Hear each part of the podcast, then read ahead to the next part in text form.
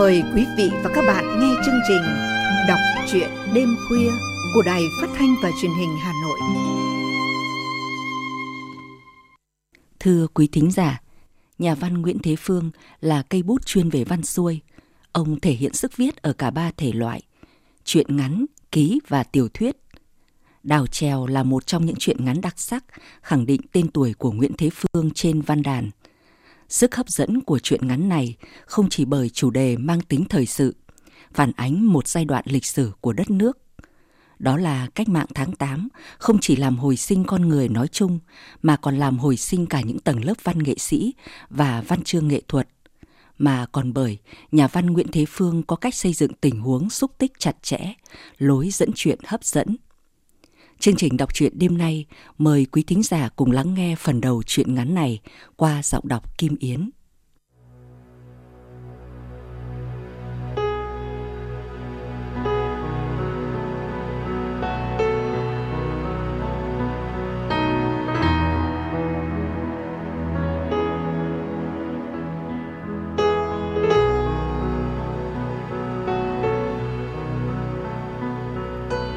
Hai cánh màn trên sân khấu khép lại. Tiếng reo hò lẫn tiếng vỗ tay của người xem dội lên không trung không ngớt. Màn lại từ từ mở ra. Bích, người nữ diễn viên thủ vai chính của vở trèo, phải ra chào lại một lần nữa. Hai tay xe sẽ nắm lấy tà áo năm thân. Bích nghiêng đầu chào mọi người. Nụ cười của Bích nở ra hân hoan. Ánh sáng của mười ngọn đèn điện hắt vào khuôn mặt trái xoan, làm nổi bật lên hàm răng trắng như là hai chuỗi ngọc lấp lánh bên trên màu đỏ tươi của chiếc yếm lụa cổ viền. Tiếng vỗ tay lại dội lên dân gian. Đêm diễn trèo kết thúc. Những lưng áo vải vàng của bộ đội lẫn những tà áo nâu đậm, nâu non, lấp loáng tàn về các ngả. Đại úy Thanh và tôi cố lách trong đám đông, đi lại phía gần sân khấu để đón Bích. Chúng tôi còn đang đứng ngóng vào phía hậu trường, thì một giọng nói trong vắt và quen thuộc nổi lên phía sau chúng tôi.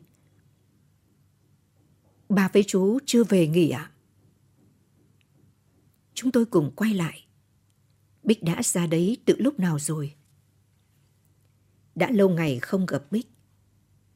Tôi mừng rỡ, định chào Bích.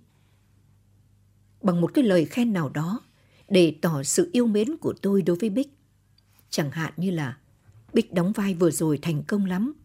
Hoặc, Bích hát hay quá. Nhưng ông Thanh đã kéo tôi đi và quay lại bảo Bích. Con vào xin phép đoàn về với ba một hôm. Chắc mai đoàn của con còn nghỉ lại đơn vị này.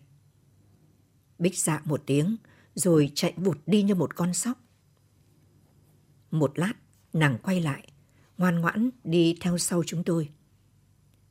Ông Thanh đưa cả hai chúng tôi vào một quán hàng bán cháo khuya ngay cạnh đó.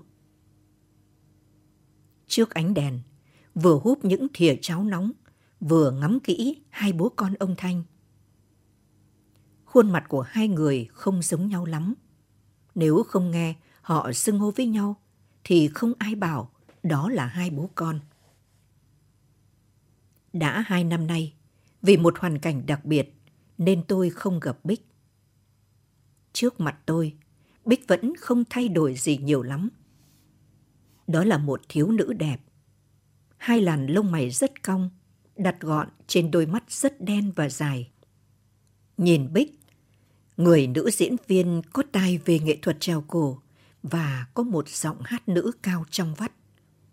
Cách đây vài phút, còn trên sân khấu gây sóng gió trong lòng hàng nghìn người xem.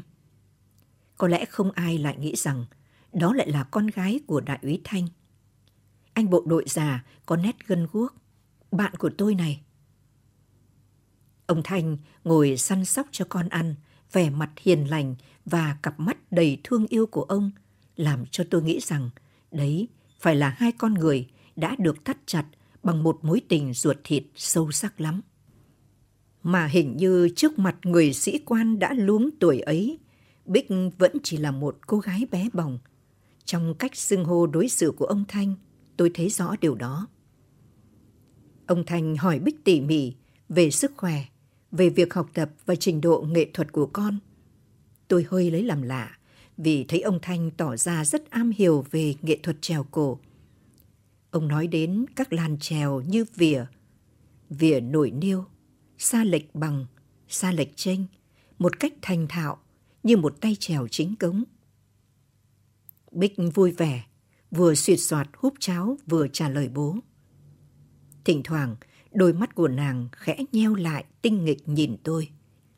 Giọng Bích hồn nhiên và trong vắt. Cái giọng trong một cách lạ lùng, khiến mỗi khi người ta đã nghe thì như còn để lại dư âm mãi mãi, không bao giờ quên được.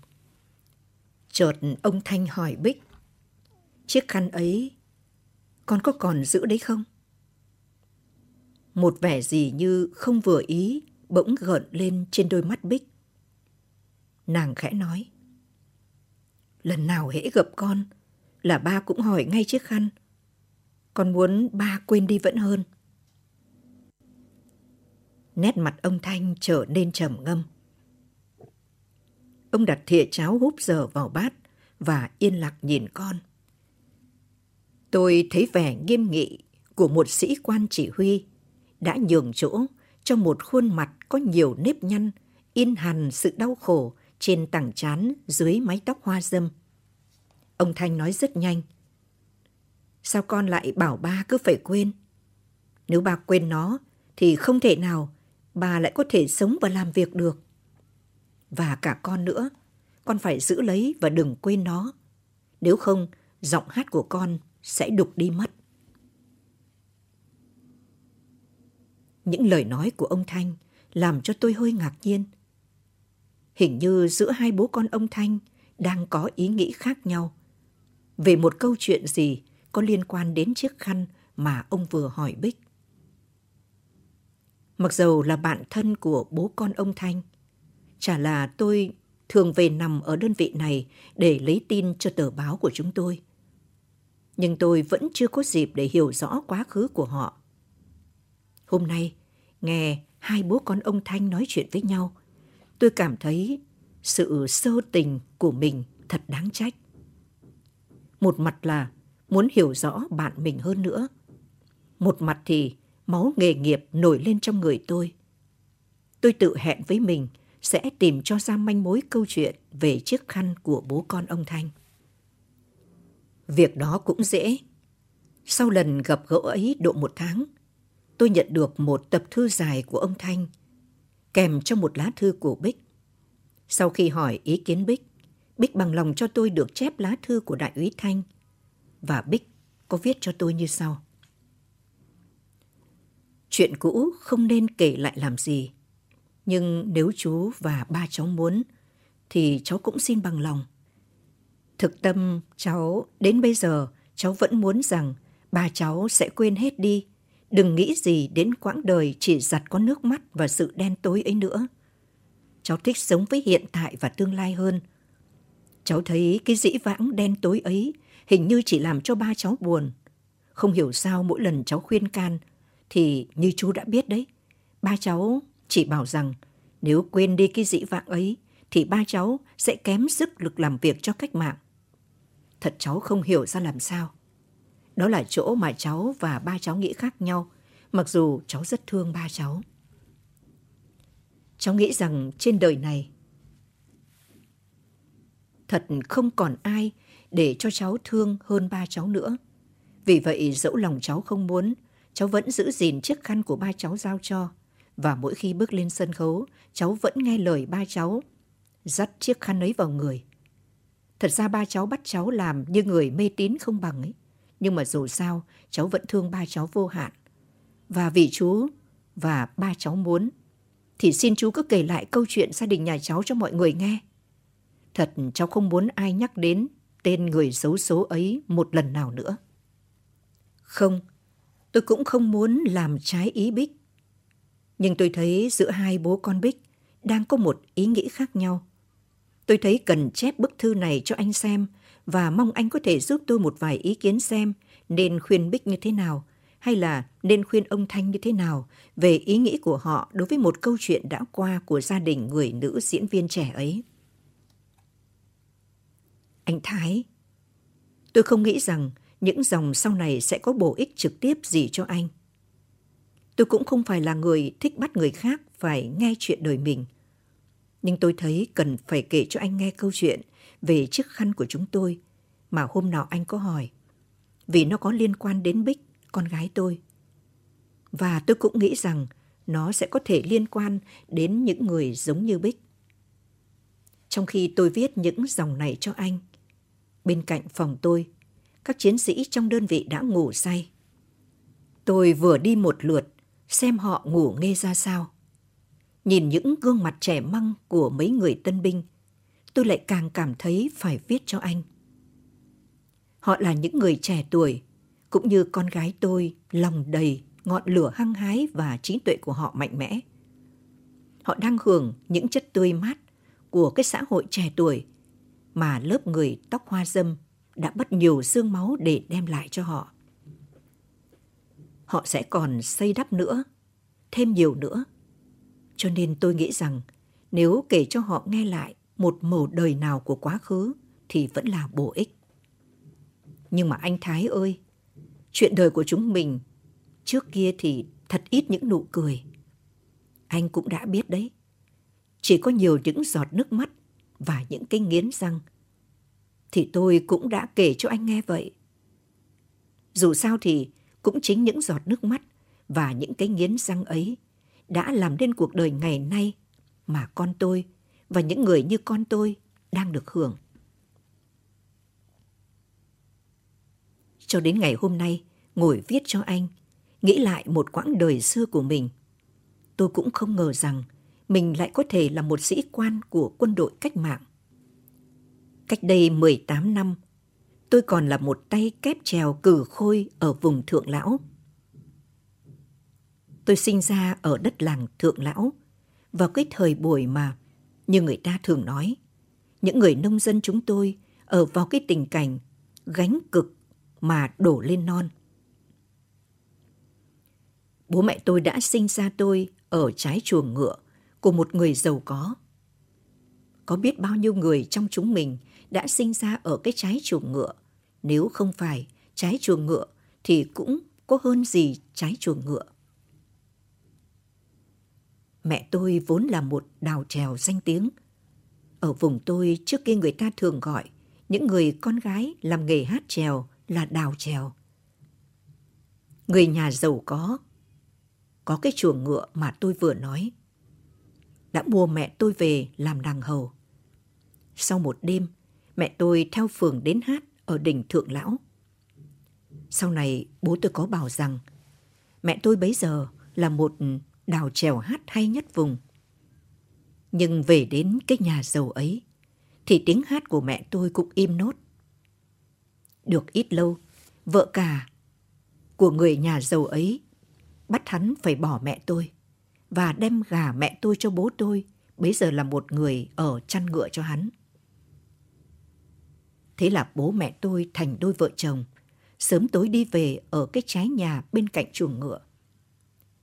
Có lẽ lúc mẹ tôi về ở với bố tôi trong cái trái chuồng ngựa kia, cũng mới là lúc mẹ tôi được hưởng những hạnh phúc thực sự của một đời người con gái. Bố tôi có kể lại rằng khi bắt đầu cô mang tôi thì mẹ tôi vui hẳn lên và hay hát. Mẹ tôi thường nói với bố tôi. Nhà ơi, cứ lúc nào hát lên được thì lại thấy đỡ khổ. Bố tôi thì tính khác hẳn. Bố tôi cứ bảo, vui vẻ gì mà hát với Hồng. Nhưng mà bố tôi thương mẹ tôi lắm. Mỗi lần mẹ tôi ngồi hát đủ các làn trèo trong cái trái chuồng ngựa ấy, thì bố tôi lại ngồi lặng im mà nghe. Có một buổi tối, bố tôi đang cùng mẹ tôi giã gạo cho nhà chủ, thì mẹ tôi tự dưng hát to lên. Mẹ tôi hát hay đến nỗi, hàng xóm đổ ra đứng ngoài đường mà nghe. Cả tên nhà giàu nọ cũng mò xuống, nấp ở sau bụi anh đào trong vườn hoa của hắn mà nghe. Vợ hắn liền nổi cơn ghen, ra túm lấy hắn kéo vào nhà. Vợ hắn ra bảo bố tôi. bảo cái con vợ mày đú mỡ vừa vừa chứ. Không thì bà đuổi khỏi cái đất này. Bố tôi sợ hãi vâng giả. Còn mẹ tôi thì ôm lấy bố tôi mà cười đến chảy nước mắt. Nhưng từ hôm ấy thì mẹ tôi cũng ít dám hát. Chỉ thỉnh thoảng hát khe khẽ một mình. Và sau này khi sinh tôi thì những lúc du tôi mẹ tôi mới hát. Khi kể lại cho tôi nghe tất cả những chuyện ấy, bố tôi bảo Cái máu đào trèo của mẹ mày nó nặng lắm. Bố tôi kể rằng vào những dịp riêng hai, phường trèo thiên hạ đến hát ở làng tôi, không đêm nào là mẹ tôi không bồng tôi đi xem cho được. Và mỗi lần phường đi khỏi làng thì hình như mẹ tôi lại buồn bã đến mấy ngày. Sau này lớn lên, tôi hiểu rằng lúc bấy giờ mẹ tôi khổ tâm lắm vì cuộc đời một đào trèo, tiếng tăm của mẹ tôi đã bị hủy hoại đi như vậy. Nhưng may thay, những mất mát ấy đã được tình thương của bố tôi bù đắp lại, cho nên mẹ tôi cũng yên phận ở cái trái chuồng ngựa ấy với bố tôi, chịu đựng tất cả mọi sự thống khổ nhục nhã của thân phận những người ở nhà giàu. Mẹ tôi nuôi tôi được 6 tuổi thì mẹ tôi chết vì bệnh sản. Đứa em tôi còn trong bụng cũng chết theo luôn. Tôi không còn nhớ lại được rõ nét mặt của mẹ tôi.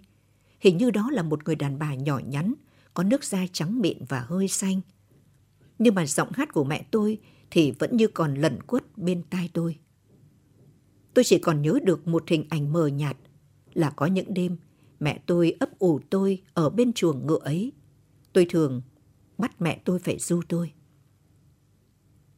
Anh Thái ơi, hình như cái máu đào trèo của mẹ tôi đã truyền vào cho tôi từ những đêm mẹ tôi du tôi bằng đủ các làn trèo cổ. Sau khi mẹ tôi mất, bố con tôi vẫn ở lại cái trái chuồng ngựa đó. Ngày ngày, bố tôi cặm cụi để làm cho nhà chủ. Đến tối, bố tôi lại về chuồng ngựa với tôi. Một hôm, bố tôi ở ngoài đồng về, thấy tôi đang dắt mấy cành hoa đại lên đầu, buộc lại bằng một sợi dây chuối. Tay chỉ vào con chuồn chuồn đậu ở cành tầm tơi mà hát véo von. Tôi đang bắt trước vai nàng vân dại mà tôi được xem phường Thượng Đông mới hát ở làng. Bố tôi đang ngần ra mà nhìn tôi một lát, rồi nói lầm bầm những gì tôi không nhớ rõ lắm. Hình như bố tôi bảo rằng, May sao, mày lại không phải là con gái? Tôi nói với bố tôi, ngày sau con lớn, con cũng đi hát trèo như mẹ bố nhé. Bố tôi cho là tôi trẻ con nói nhảm, nên chỉ cười mà bảo tôi. Cái máu đào trèo của mẹ mày ghê thật. Hát trèo khổ lắm con ạ. Đừng làm cái nghề ấy. Có lẽ lúc bấy giờ, bố tôi đã nghĩ đến mẹ. Không ngờ câu nói của tôi lúc còn bé ấy lại ứng nghiệm như một lời tiên tri. Tôi ở với bố tôi đến 16 tuổi trong cái trái chuồng ngựa ấy. Bây giờ tôi không nghĩ rằng cái gì đã buộc bố tôi chặt chẽ đến như vậy vào cái trái chuồng ngựa của nhà giàu kia. Đời bố tôi mòn lụi đi xung quanh những bãi phân ngựa. Hình như trí não của bố tôi bị tê liệt đi, mà sự sống của con người bố tôi chỉ còn là sự cựa quậy của hai cánh tay và đôi chân. Bố tôi làm quần quật và không nghĩ ngợi gì. Bố tôi vui lòng với một miếng trầu hay một chén rượu mà mụ chủ nhà thưởng công cho bố tôi về một công việc gì bố tôi đã làm được nhiều. Những hôm như vậy, bố tôi lại về mỉm cười bảo tôi, hôm nay bà khen đấy. Cái cười của bố tôi mếu máu, nửa như người khóc. Tôi còn nhớ mãi. Nhiều khi tôi phát giận bố. Vì nhớ đến cái miệng cười ấy. Không, bây giờ tôi không giận bố tôi cười nữa, tôi chỉ thấy xót xa. Cái chuồng ngựa nhà giàu ấy đã làm méo mó cái miệng cười của bố tôi đi rồi. Sau này cuộc đời của tôi đã làm cho tôi hiểu vì sao bố tôi lại có thể có những cái cười như vậy. Còn tôi lúc bấy giờ chỉ biết bầu bạn với những con ngựa và những gánh cò cắt về. Tôi thường hay nói chuyện một mình với ngựa. Hình như những con ngựa ấy còn thương tôi hơn cả những người trong cái nhà giàu ấy. Mỗi khi tôi gánh cò về thì chúng lại nhìn tôi có vẻ hàm ơn. Tôi chỉ vui nhất khi tôi đi cắt cỏ trên ngọn đồi danh sau làng. Tôi thường hát ví von với các bạn. Cũng không hiểu sao, bấy giờ mới 16 tuổi mà tôi đã thuộc nhiều làn trèo đến thế. Trai gái trong làng cứ phải ghen lên với tôi vì giọng hát. Người làng tôi họ bảo, mày con nhà nòi. Còn bố tôi thì bảo, cái máu đào trèo của mẹ mày ghê thật. Và mỗi lần như thế, thì bố tôi lại tự an ủi. May sao, mày lại không phải là con gái. Thì ra bố tôi sợ hãi cuộc đời một đào trèo của mẹ tôi như sợ một hình phạt. Bố con tôi cứ sống như thế. Cho đến một hôm, tôi trốn bố tôi ra khỏi cái nhà ấy, đi theo một phường trèo tỉnh Nam. Vừa đến hát ở làng mấy đêm, cái máu đào trèo, cái máu đào trèo của mẹ tôi đã truyền cho tôi nặng quá.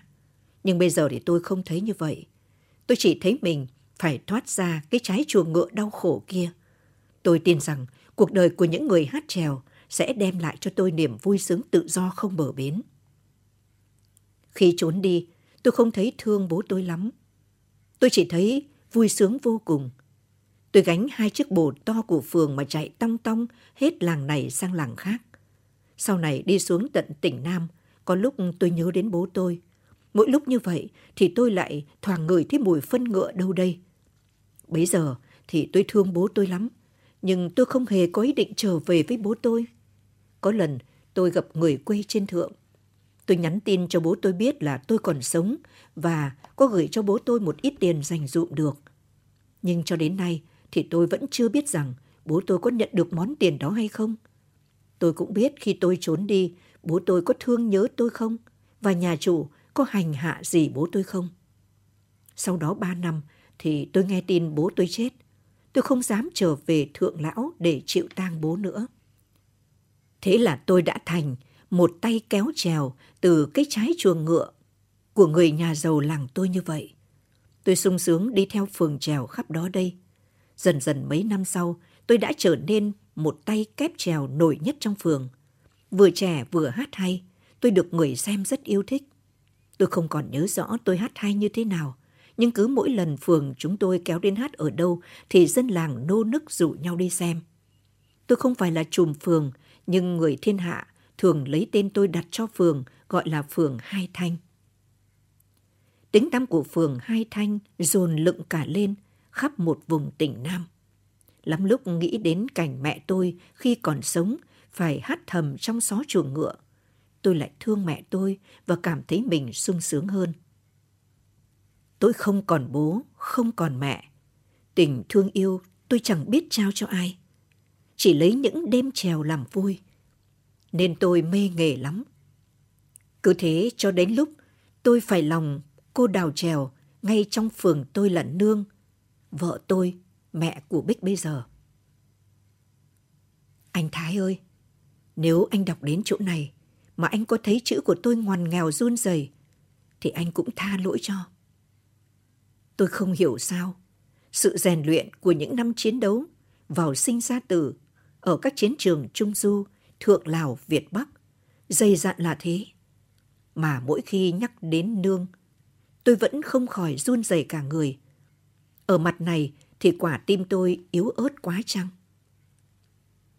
Và tôi có cần kể cho anh nghe lai lịch của nương nữa không? Thôi vậy, tất cả những người đi hát trèo chúng tôi trước kia gần như đều có một lai lịch giống nhau cả. Mới đầu, nương chỉ là một người thường gợi cho tôi nhớ đến hình ảnh của mẹ tôi. Nương giống hệt Bích bây giờ, chỉ có khác là nương ăn mặc khác. Nương thường mặc một chiếc áo the dài, có những chiếc khuy bạc lóng lánh. Cũng một cô đào đẹp và trẻ, cũng một giọng hát cao trong, văn vắt. Cũng một nước da trắng mịn và một đôi mắt đen dài. Tất cả những cây ấy hình như nương đã trao hết lại cho con gái mình trước khi chết. Làm sao tôi đã vội viết chữ chết ra đây hở anh?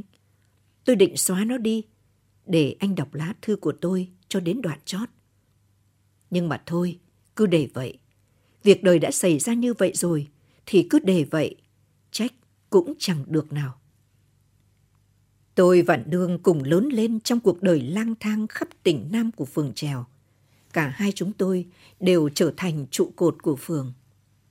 Chúng tôi tưởng đóng vai cặp đôi với nhau. Hễ tôi làm Lưu Bình thì nương làm Châu Long. Tôi mà làm Kim Nhan thì nương làm Suý Vân già dại. Chúng tôi cứ làm vợ chồng già với nhau như vậy. Một hôm đang sắm trò Lưu Bình Dương lễ. Nương đóng vai Châu Long đang làm vợ chồng già với tôi. Thì tự dưng tôi thấy Nương nhìn tôi chăm chăm và hát lạc cả điệu nhị hồ kéo ở trong buồng trèo. Tôi đang làm Lưu Bình ngồi đọc sách, thấy thế hoảng hốt, chưa biết làm sao.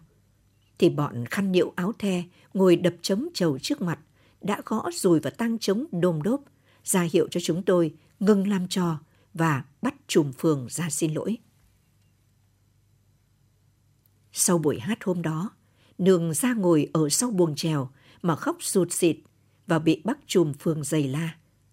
Tôi ra tìm Nương để an ủi, thì Nương lại khóc to hơn, rồi Nương phụng phịu bảo tôi. Tôi không muốn làm vợ chồng già với anh nữa đâu. Sau hôm đó thì chúng tôi trở thành vợ chồng thật. Tôi và Nương rất thương nhau. Cách thương nhau của chúng tôi có lẽ khác với những đôi vợ chồng trẻ bây giờ lắm lắm. Chúng tôi không mấy khi nói với nhau những lời tình tứ thiết tha như người ta hay tả ở trong sách. Chỉ có mỗi khi ăn cơm thì nương bao giờ cũng dành cho tôi một miếng cháy ngon nhất vàng ruộng. Chả là nương biết tính tôi hay ăn cháy. Hôm nào nương nấu cơm hơi nhão, không có cháy dành cho tôi, thì nương phàn nàn mãi. Đến lúc sắm trò, thì bao giờ nương cũng để phần tôi cái việc kẻ lông mày cho nương. Còn tôi thì bao giờ cũng để phần nương dắt hộ mối khăn đằng sau cho tôi tôi chẳng còn ai thân thiết cho nên có bao tình ruột thịt tôi chốt cả cho nương cả phường đều bảo chúng tôi vợ chồng nhà hai thanh như là đôi chim cu ấy. bây giờ nghĩ lại tôi càng thấy rõ lúc ấy chúng tôi thương yêu nhau lắm. Cũng từ đấy chúng tôi sắm trò nổi hẳn lên. Khi hát, chúng tôi cũng yêu nhau như vợ chồng thật. Phường chúng tôi càng nổi tiếng khắp nơi. Người đến mời đi tới tấp. Anh em trong phường khá hẳn lên. Vì thế vợ chồng tôi được tất cả anh em rất yêu mến.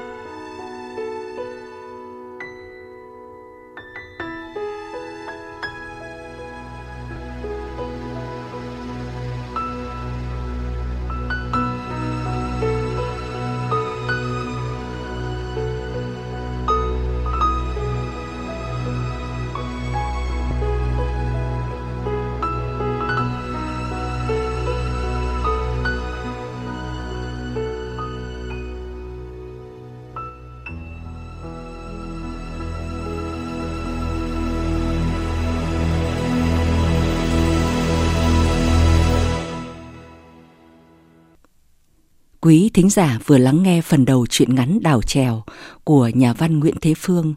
Phần tiếp theo của truyện ngắn này sẽ được chuyển tới quý thính giả trong chương trình đọc truyện đêm mai. Xin chào tạm biệt và hẹn gặp lại quý thính giả.